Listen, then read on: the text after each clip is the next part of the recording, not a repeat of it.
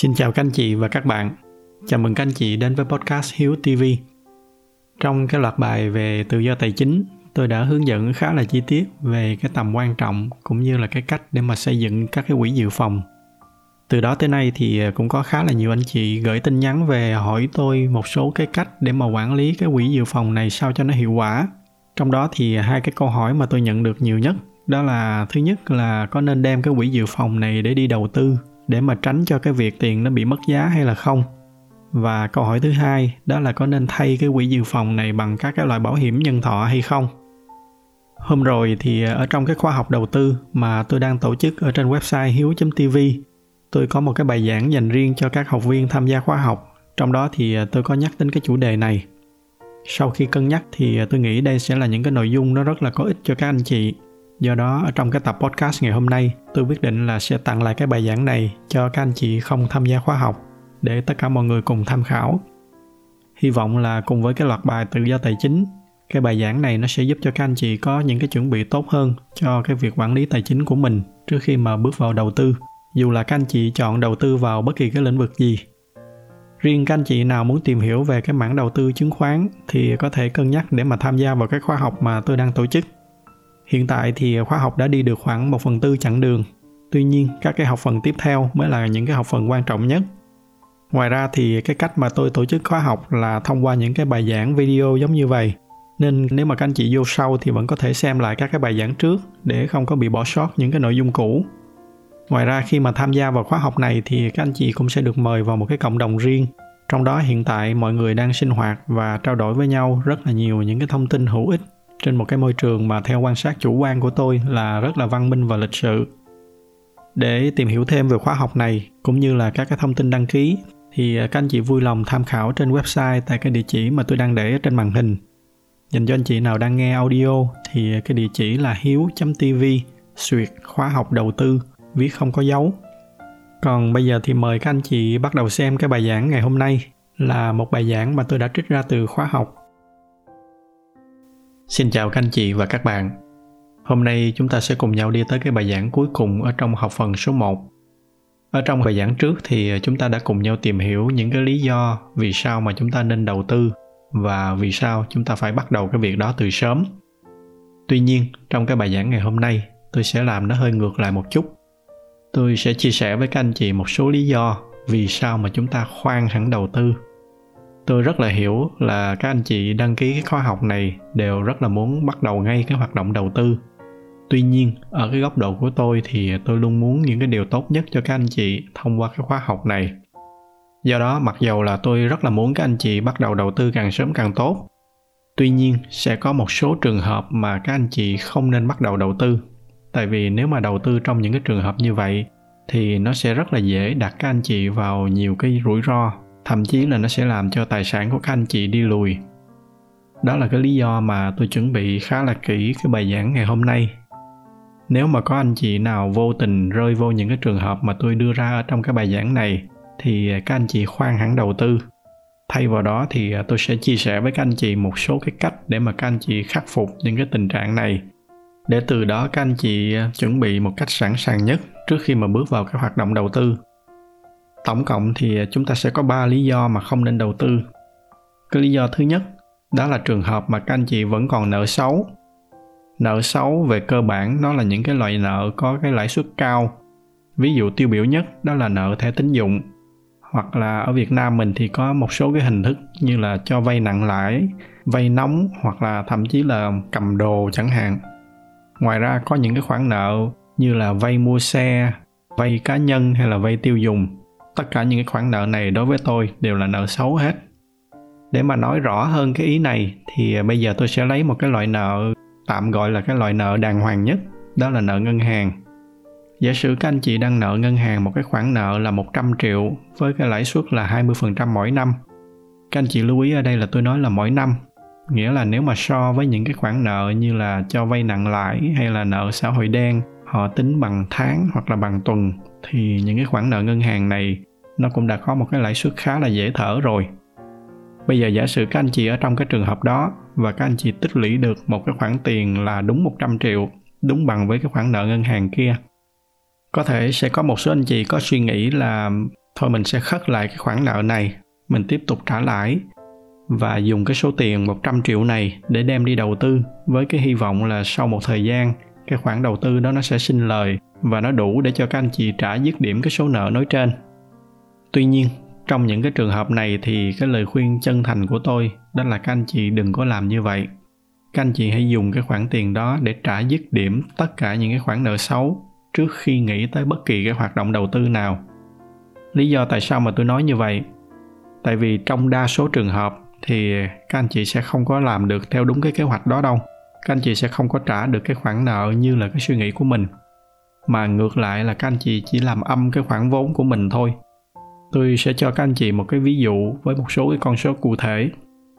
Trung bình cái tỷ lệ return, nghĩa là cái tỷ lệ sinh lời khi mà các anh chị đầu tư ở trên thị trường chứng khoán, nó sẽ rơi đâu đó vào khoảng từ 10 đến 15% mỗi năm. Tất nhiên là cái tỷ lệ này nó còn tùy thuộc vào chúng ta chọn cái chiến lược đầu tư như thế nào.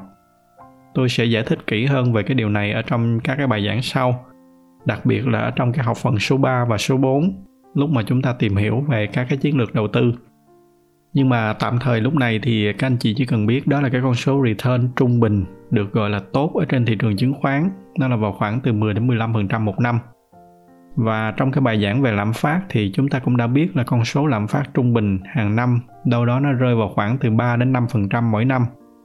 Nghĩa là sau khi mà trừ lạm phát thì cái tỷ suất lợi nhuận của chúng ta nó sẽ rơi đâu đó vào khoảng từ 7 đến 10% mỗi năm. Để mà cho chẳng số thì ờ, chúng ta lấy tạm con số là 10% mỗi năm đi ha. Đó là cái tỷ suất lợi nhuận sau khi đã trừ lạm phát nếu mà chúng ta đầu tư ở trên thị trường chứng khoán. Rồi, Bây giờ các anh chị tưởng tượng là các anh chị đem cái khoản tiền 100 triệu đó đi đầu tư. Nghĩa là mỗi năm các anh chị sẽ có thêm 10%, tương đương với 10 triệu. Tuy nhiên, song song đó thì các anh chị lại đang nợ ngân hàng là 100 triệu với cái lãi suất là 20% một năm. Nghĩa là mỗi năm các anh chị phải trả cho ngân hàng 20 triệu. Có thể là có anh chị sẽ nói là, nhưng mà nhìn vào crypto, hoặc là nhìn vào cổ phiếu Tesla, hoặc là nhìn vào cổ phiếu của Hòa Phát chẳng hạn những cái cổ phiếu đó nó tăng 5 7 lần trong một cái khoảng thời gian rất là ngắn. Nghĩa là trong vòng vài năm thì cái khoản tiền 100 triệu đó nó có thể lên 5 700 triệu. Thì à, chẳng phải là đem đi đầu tư thì nó sẽ hợp lý hơn hay là sao? Đây là một cái tâm lý rất là phổ biến. Đó là mọi người hay ngồi nhìn vô những cái biểu đồ, rồi nghĩ là, ồ, phải chi là mình mua vào cái lúc này, rồi mình bán ra vào cái lúc này, thì mình đã lời gấp 10 lần rồi. Thực tế thì cái việc đó nó rất là khó để mà các anh chị có thể làm được cái kịch bản nghe có vẻ là nó đơn giản đó, thì các anh chị phải đúng tổng cộng tới 3 lần lần. Lần thứ nhất đó là các anh chị phải chọn đúng cái mã cổ phiếu để mua. Lần thứ hai là các anh chị phải chọn đúng cái thời điểm để mua. Và lần thứ ba là các anh chị phải chọn đúng cái thời điểm để bán. Mà để mà làm đúng cả ba thứ này cùng một lúc thì cái xác suất nó vô cùng nhỏ. Đó là cái lý do mà kể cả những cái nhà đầu tư kỳ cựu ở trên thế giới, họ đều nói là để mà làm được cái việc đó thì nó còn khó hơn là lên trời nữa. Phần đông là 99% những người cố gắng làm những cái việc đó đều sẽ thất bại. Chỉ có một tỷ lệ rất là hiếm những cái nhà đầu tư cực kỳ may mắn và cực kỳ giỏi thì họ mới làm được do đó nên nếu mà có anh chị nào ngồi nhìn biểu đồ và có cái suy nghĩ giống như trên thì tốt nhất là chúng ta hãy bỏ cái suy nghĩ đó ra khỏi đầu thay vào đó chúng ta hãy dùng những cái chiến lược đầu tư dài hạn mà cái chiến lược passive investing ở trong khóa học này là một trong những cái chiến lược hiệu quả nhất trong những cái chiến lược đầu tư dài hạn. Quay trở lại cái ví dụ của chúng ta, kịch bản thứ nhất đó là chúng ta mang 100 triệu đó đi đầu tư mỗi năm và sinh lời được 10 triệu. Song song đó chúng ta trả tiền lãi hết 20 triệu thì mỗi năm chúng ta sẽ đi lùi 10 triệu. Cứ như vậy, càng đầu tư thì tài sản của chúng ta nó càng đi lùi Ngược lại, nếu mà chúng ta dùng 100 triệu đó để mà trả dứt điểm cái khoản nợ xấu kia thì chúng ta không còn đồng vốn nào để đầu tư nữa, hiển nhiên là vậy rồi. Tài sản của chúng ta nó sẽ không có đi lên, nhưng mà ít nhất nó không có đi lùi. Cái cách để trả nợ thì tôi đã chia sẻ rất là cụ thể ở trong cái tập podcast về tự do tài chính. Tôi sẽ để cái link đến cái bài giảng đó cho các anh chị nào chưa xem thì có thể xem lại. Ở trong bài giảng đó tôi đã chia sẻ rất là chi tiết về cái cách để xóa nợ anh chị nào đang ở trong cái trường hợp mà vẫn còn nợ xấu thì cố gắng làm theo những cái hướng dẫn ở trong đó để mà xóa nợ dần dần đó là về khía cạnh các cái con số còn một cái khía cạnh vô hình khác cũng rất là quan trọng, đó là khía cạnh về tinh thần tôi xin cam đoan với các anh chị là cái cảm giác mà mình không có nợ nần gì ai là một trong những cái cảm giác thoải mái và tự do nhất ở trên đời. Anh chị nào đã từng lâm vào cái cảnh nợ nần thì chắc là hiểu cái cảm giác mà tôi đang định nói. Cái cảm giác mà mỗi buổi sáng mình thức dậy là mình phải nghĩ ngay tới cái việc là nợ nần đầu tiên ở trong đầu. Rồi bất kỳ khi nào mà có điện thoại gọi tới thì mình cũng phải lo lắng là có phải là chủ nợ hay không. Rồi phải nghĩ cái cách để mà khất nợ ra làm sao tất cả những cái đó nó sẽ làm cho cuộc sống của chúng ta nó rất là căng thẳng. Từ đó chúng ta sẽ rất là khó để mà tập trung làm những cái việc khác. Còn ngược lại, ở trong cái trường hợp thứ hai, tuy là chúng ta không còn tiền để đầu tư nữa, nhưng mà tinh thần của chúng ta lúc đó nó thoải mái, và từ đó chúng ta được phép dành trọn thời gian của mình để mà tập trung suy nghĩ những cái chuyện đi kiếm tiền và bắt đầu tích lũy. Và từ đó, nó bắt đầu nó dẫn đến cái ý thứ hai của tôi, đó là khi mà các anh chị bắt đầu thoát được nợ rồi thì các anh chị phải đảm bảo làm sao để mà thu nhập của các anh chị dần dần nó phải đủ để trang trải cho cuộc sống hàng ngày. Nó phải cao hơn cái mức sinh sống hàng ngày của các anh chị. Cái lý do cho cái việc này cũng gần với cái lý do ở bên trên. Nếu cái lượng tiền mà chúng ta kiếm được nó thấp hơn những cái nhu cầu tối thiểu, thì nghĩa là chúng ta đang đi lùi. Trong những cái trường hợp này thì các anh chị cũng khoan hẳn nghĩ tới cái việc đầu tư, mà phải làm sao tập trung vào hai cái khía cạnh, tăng thu và giảm chi để giảm chi thì à, đầu tiên hết là chúng ta phải theo dõi được tất cả những cái khoản chi tiêu của mình. Tôi cũng đã nói rất là rõ cái ý này trong cái loạt bài về tự do tài chính, về cái cách làm sao để mà các anh chị theo dõi những cái chi tiêu. Sau một thời gian theo dõi thì các anh chị sẽ có một cái bức tranh tổng quát về những cái khoản chi tiêu của mình. Từ đó thì à, chúng ta có thể xác định được cái khoản nào là cái khoản cần thiết và cái khoản nào là không. Và trên cái cơ sở đó thì các anh chị có thể dần dần loại đi những cái khoản không cần thiết và giảm chi nó rất là quan trọng. Có một cái câu nói rất là nổi tiếng, đó là cái điều quan trọng không phải là chúng ta làm được bao nhiêu tiền, mà là chúng ta tiết kiệm được bao nhiêu. Tuy nó quan trọng như vậy, nhưng về cơ bản, để mà làm được nó thì không quá khó. Các anh chị cứ làm theo những cái hướng dẫn của tôi ở trong cái loạt bài tự do tài chính là được. Đó là giảm chi. Tăng thu thì nó khó hơn một chút. Các anh chị cố gắng tạo ra thật là nhiều những cái nguồn thu nhập cho bản thân mình cái này thì không có cái cách gì khác ngoài cái việc là chúng ta phải cố gắng. Đây là một cái giai đoạn mà chúng ta đang khó khăn, nên chỉ có cách duy nhất là chúng ta phải cố gắng. Có lần tôi đã kể về cái cậu Mark là cái cậu trợ lý của tôi. Cậu cũng là một cái người vừa đạt được tự do tài chính. Có một thời gian thì ngoài cái công việc chính, cậu còn làm thêm freelance, nghĩa là cậu nhận những cái project ở bên ngoài về để cậu làm. Ngoài ra thì cuối tuần cậu còn đi làm thêm bartender ở những cái quán bar nữa chưa kể là những cái lúc rảnh thì cậu còn đi chụp hình để mà bán ở trên những cái website stock photos. Đó là một vài cái ví dụ cho cái việc là chúng ta tăng thêm những cái nguồn thu nhập cho bản thân mình. Và hai cái việc này các anh chị cứ làm cho nó càng nhiều càng tốt, giảm những cái khoản chi phí đến mức tối thiểu và tăng tối đa những cái khoản thu nhập của mình. Còn nếu mà chúng ta vẫn còn đang ở trong cái tình trạng mà thiếu trước hụt sau mà các anh chị đã vội bước vào cái hoạt động đầu tư thì nó cũng giống như là chúng ta chưa biết bò mà chúng ta đã bắt đầu chạy rồi. Cái kết quả chắc chắn là chúng ta sẽ té rất là đau, nhưng mà cuối cùng cũng không có đi được tới đâu. Chỉ khi nào mà các anh chị có được tổng tất cả các cái nguồn thu nhập cao hơn cái mức chi tiêu tối thiểu, thì từ lúc đó các anh chị mới có thể bắt đầu tích lũy các cái khoản quỹ dự phòng và xa hơn nữa là các cái khoản quỹ đầu tư. Chỉ tới khi đó thì các cái hoạt động đầu tư của các anh chị nó mới có thể lâu dài và nó bền vững được và nhân nói về những cái quỹ dự phòng, thì đó cũng là cái ý tiếp theo mà tôi định nói với các anh chị đó là các anh chị cần phải có các cái quỹ dự phòng trước khi bắt tay vào đầu tư về cái việc mà xây quỹ dự phòng thì tôi cũng đã nói rất là chi tiết ở trong cái tập 4 của cái loạt bài tự do tài chính. Do đó nên để tiết kiệm thời gian cho các anh chị, thì tôi sẽ không có nói lại chi tiết ở đây. Tôi sẽ để cái link ở bên dưới cho các anh chị nào chưa xem thì có thể xem lại. Thay vào đó thì à, dành riêng cho các anh chị học viên tham gia khóa học này, tôi sẽ trả lời một số cái thắc mắc của các anh chị về các cái vấn đề có liên quan đến quỹ dự phòng. Trước khi bắt đầu thì à, tôi sẽ nói sơ một cách ngắn gọn thế nào là quỹ dự phòng và thế nào là quỹ sinking. Tôi hay dùng cái từ là quỹ emergency fund hay là quỹ sinking fund. Thật ra gọi như vậy thì nó không có đúng tại chữ fund đó là, là, là chữ quỹ rồi tuy nhiên, thỉnh thoảng quen miệng, nếu mà tôi có nói như vậy thì à, các anh chị thông cảm. Đầu tiên thì emergency fund là cái quỹ mà chúng ta dùng cho những cái trường hợp bất khả kháng, những cái trường hợp từ trên trời rớt xuống mà chúng ta không thể nào đoán trước được. Ví dụ như là tự nhiên cái công ty mà các anh chị đang làm, họ giải thể, các anh chị đột ngột bị mất việc và không có còn cái nguồn thu nhập nữa. Trong cái trường hợp đó thì các anh chị có thể dùng quỹ dự phòng để mà tiếp tục trang trải cho cuộc sống hàng ngày của cái gia đình của mình hoặc là tệ hơn nữa, chúng ta mắc bệnh phải nằm bệnh viện chẳng hạn. Vừa không thể tiếp tục đi làm, lại vừa phải tốn tiền để mà chi trả cho bệnh viện. Có một cái quỹ dự phòng trong những cái trường hợp như vậy nó sẽ rất là hữu ích cho các anh chị. Và cái con số cho cái quỹ dự phòng này nó sẽ được tính bằng cái số tháng, nhưng với cái mức chi tiêu tối thiểu.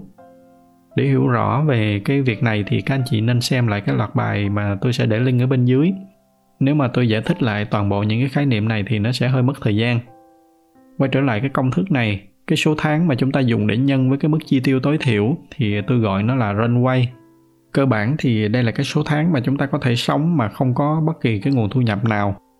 Và đa số những cái chuyên gia về tài chính cá nhân thì họ thường họ khuyên là nên có ít nhất từ 3 tháng tới 6 tháng cho cái runway này. Riêng tôi thì tôi khuyên các anh chị nếu được thì nên có cái runway từ 6 tháng trở lên. Cá nhân tôi, cái quỹ emergency của tôi runway là một năm. Bên cạnh đó là cái quỹ sinking fund. Cái điểm khác biệt cơ bản của cái quỹ sinking fund và cái quỹ emergency đó là cái quỹ emergency thì dùng cho những cái trường hợp bất khả kháng những cái trường hợp mà chúng ta không có thể đoán được còn cái quỹ sinking fund đó là dùng cho những cái chi tiêu nó nằm trong kế hoạch của chúng ta ví dụ như là các anh chị có dự định là sẽ đổi máy tính ở trong 6 tháng nữa, rồi đổi xe trong một năm nữa, hoặc là xây lại nhà trong 3 năm nữa, ví dụ như vậy. Và bởi vì đây là những cái chi tiêu có kế hoạch, nên cái độ lớn của nó nó cũng sẽ không có tính bằng runway như là trường hợp của emergency fund, mà nó tính dựa trên cái số tiền cụ thể mà các anh chị sẽ cần chia cho cái mốc thời gian. Và cái này thì mỗi người mỗi khác, nên nó sẽ không có con số chung đó là cơ bản về emergency fund và sinking fund. Bây giờ tôi sẽ bắt đầu chia sẻ một số thắc mắc mà có rất là nhiều anh chị gửi về hỏi tôi. Trong đó cái câu hỏi mà tôi nhận được nhiều nhất, đó là cái quỹ emergency fund để nằm yên một chỗ như vậy thì nó cũng sẽ bị mất giá do lạm phát. Vậy thì có nên đem cái quỹ emergency này đi đầu tư để tránh mất giá hay là không? Để trả lời cho cái câu hỏi này thì à, chúng ta phải nhìn lại cái lý do mà vì sao chúng ta cần có cái quỹ emergency. Đó là như tôi vừa nói lúc nãy, nó dùng cho những cái trường hợp bất khả kháng. Một trong những cái nguyên tắc rất là quan trọng khi đầu tư, đặc biệt là đầu tư dài hạn, là cái phương châm mà tôi luôn khuyến khích tất cả mọi người nên theo.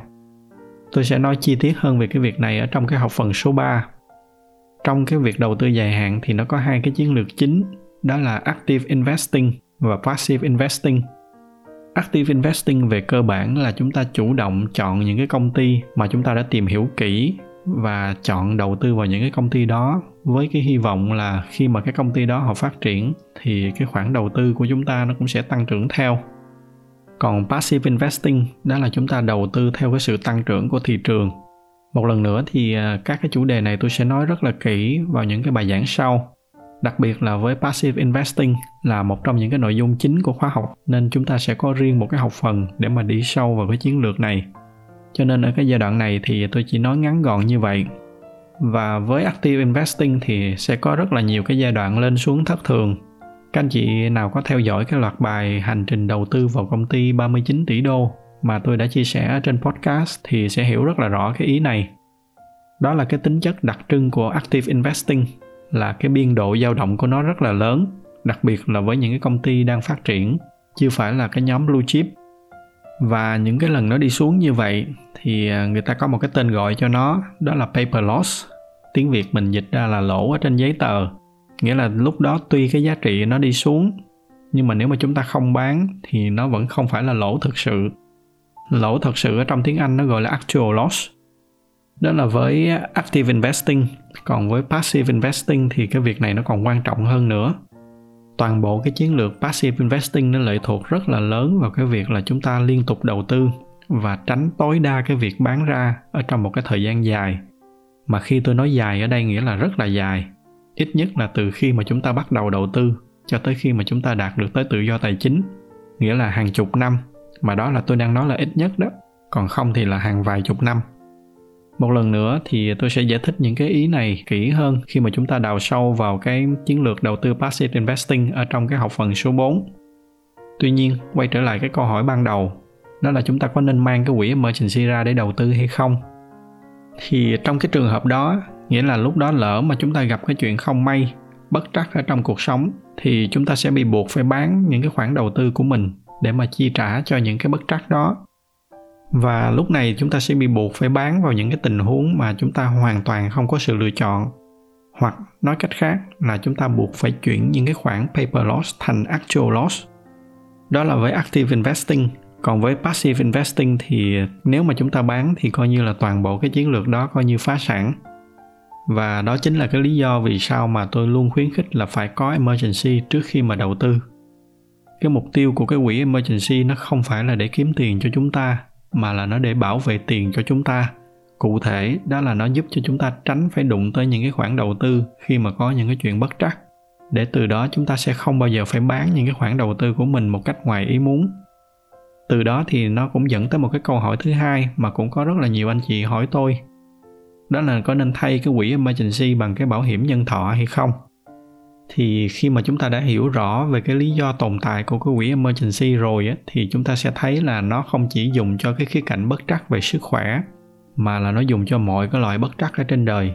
Ví dụ như là công ty giải thể chúng ta mất việc xe chúng ta bất ngờ bị hư hay là thậm chí là nhà chúng ta bất ngờ bị cháy chẳng hạn.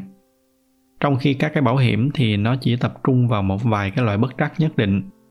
Do đó nên theo tôi thì có sẵn cái quỹ dự phòng bằng tiền mặt vẫn là cái cách an toàn và tốt nhất cho chúng ta. Nhân đây thì tôi cũng muốn chia sẻ thêm một chút về hai cái tính chất quan trọng nhất của cái quỹ emergency này. Đó là thứ nhất là cái tính sẵn sàng và thứ hai là chúng ta phải biết chắc chắn là nó cho chúng ta được bao nhiêu runway. Nói cách khác là chúng ta phải biết được chính xác là giá trị của nó là bao nhiêu. Mà để đảm bảo được hai cái tính chất này thì cái cách tốt nhất vẫn là tiền mặt để tôi giải thích kỹ hơn cái ý này chút xíu, tại vì nó cũng khá là quan trọng. Về cái tính sẵn sàng, giả sử các anh chị dùng cái khoản tiền đó để các anh chị đi mua đất chẳng hạn, các anh chị đều biết là để bán một cái miếng đất hay là một ngôi nhà thì nó sẽ mất rất là nhiều thời gian. Do đó nên giả sử khi mà có cái chuyện bất trắc xảy ra đột ngột thì các anh chị không thể nào bán cái miếng đất đó nhanh như là chúng ta rút từ ngân hàng ra được. Dẫn tới cái việc là các anh chị sẽ phải bán những cái khoản đầu tư của mình. Đó là ví dụ cho cái tính sẵn sàng về cái tính chất thứ hai là cái độ chắc chắn và giá trị. Giả sử các anh chị đem cái khoản tiền đó đi mua crypto đi chẳng hạn, mà crypto là một cái loại tài sản rất là volatile. Volatile ở trong tiếng Việt tạm hiểu nó có một cái biên độ dao động rất là lớn. Hôm nay nó trị giá là 100 triệu. Các anh chị có được runway 10 tháng, ví dụ vậy. Ví dụ cái khoản chi tiêu của anh chị là 10 triệu một tháng. Nhưng mà giả sử tháng sau nó chỉ còn 50 triệu thì lúc đó các anh chị sẽ không biết được là mình đang có được bao nhiêu runway và nó sẽ rất là nguy hiểm. Trong cái trường hợp đó thì nó không có làm tròn vai của một cái quỹ emergency. Các anh chị sẽ không biết được là mình sẽ có bao nhiêu khi mà bất trắc nó xảy ra. Đó là cái lý do vì sao mà ban đầu tôi nói là những cái quỹ dự phòng này chúng ta không có nên quá quan tâm vào cái khía cạnh đầu tư của nó. Bởi vì cái giá trị của nó không có nằm ở khía cạnh đầu tư, mà giá trị chính của nó là để đảm bảo cho các cái khía cạnh khác ở trong cuộc sống của chúng ta trong đó có cả cái việc bảo đảm cho các cái hoạt động đầu tư của chúng ta an toàn hơn. Và cũng tương tự như câu chuyện về nợ xấu, các cái khoản quỹ này ngoài cái việc là nó đảm bảo cho chúng ta về khía cạnh tài chính thì nó cũng cho chúng ta có được một cái cảm giác an toàn, thoải mái ở trong cuộc sống khi mà chúng ta biết là mình có rất là nhiều những cái tấm lưới bảo vệ ở sau lưng. Đây là cái cảm giác mà không có tiền bạc nào mua được và tôi luôn luôn khuyến khích bất kỳ ai cũng nên có nó để mà giảm bớt cái tỷ lệ mất giá đi phần nào, thì chúng ta có thể bù lại bằng cái lãi suất tiết kiệm chẳng hạn. Đây cũng chính là cái cách mà tôi đang làm. Cụ thể là cái khoản quỹ emergency của tôi thì tôi để nó trong một cái tài khoản tiết kiệm. Còn các cái khoản sinking fund nó ít quan trọng hơn thì tôi để nó vào những cái quỹ ETF mà tôi cố gắng tôi chọn những cái quỹ có cái biên độ dao động thấp. Để tổng kết lại cái bài giảng ngày hôm nay thì chúng ta phải đảm bảo trước khi mà chúng ta bước vào cái hoạt động đầu tư, chúng ta phải có thứ nhất, đó là dứt điểm được hết tất cả các khoản nợ xấu. Thứ hai là phải đảm bảo cái thu nhập của chúng ta ít nhất là nó phải cao hơn cái con số chi tiêu tối thiểu. Và cuối cùng là chúng ta phải có các cái quỹ dự phòng.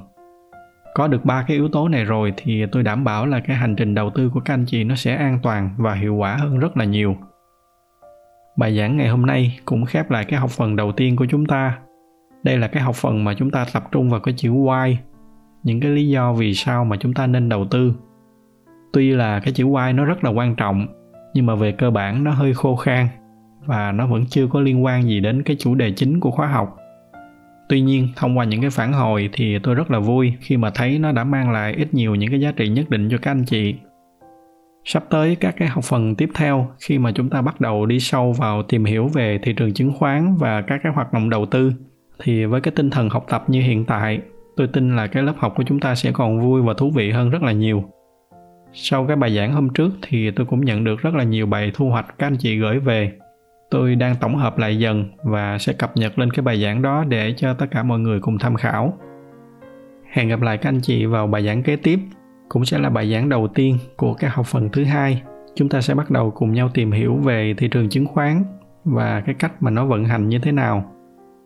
Tôi xin kết thúc cái bài giảng ngày hôm nay tại đây chúc các anh chị có một buổi tối vui vẻ bên người thân và gia đình. Hẹn gặp lại các anh chị vào các bài giảng tiếp theo. Đó là cái nội dung bài giảng trích ra từ khóa học đầu tư mà tôi đang tổ chức ở trên website hiếu.tv hy vọng là những cái nội dung này nó đã mang lại giá trị cho các anh chị. Như lúc đầu tôi có nói, nếu mà các anh chị nào muốn tham gia khóa học thì à, bây giờ vẫn có thể đăng ký tại địa chỉ là hiếu.tv suyệt khóa học đầu tư nếu mà thấy những cái nội dung này là hữu ích thì nhờ các anh chị chia sẻ thêm cho bạn bè và người thân của mình. Ngoài ra thì do cái giải thuật của youtube, họ ưu tiên cho những video có nhiều like. Nên nếu mà thích cái video này thì nhờ các anh chị bấm thêm vào cái nút like để giúp cho podcast của chúng ta có nhiều người biết hơn nữa. Xin cảm ơn các anh chị và chúc các anh chị có một buổi tối cuối tuần vui vẻ bên người thân và gia đình.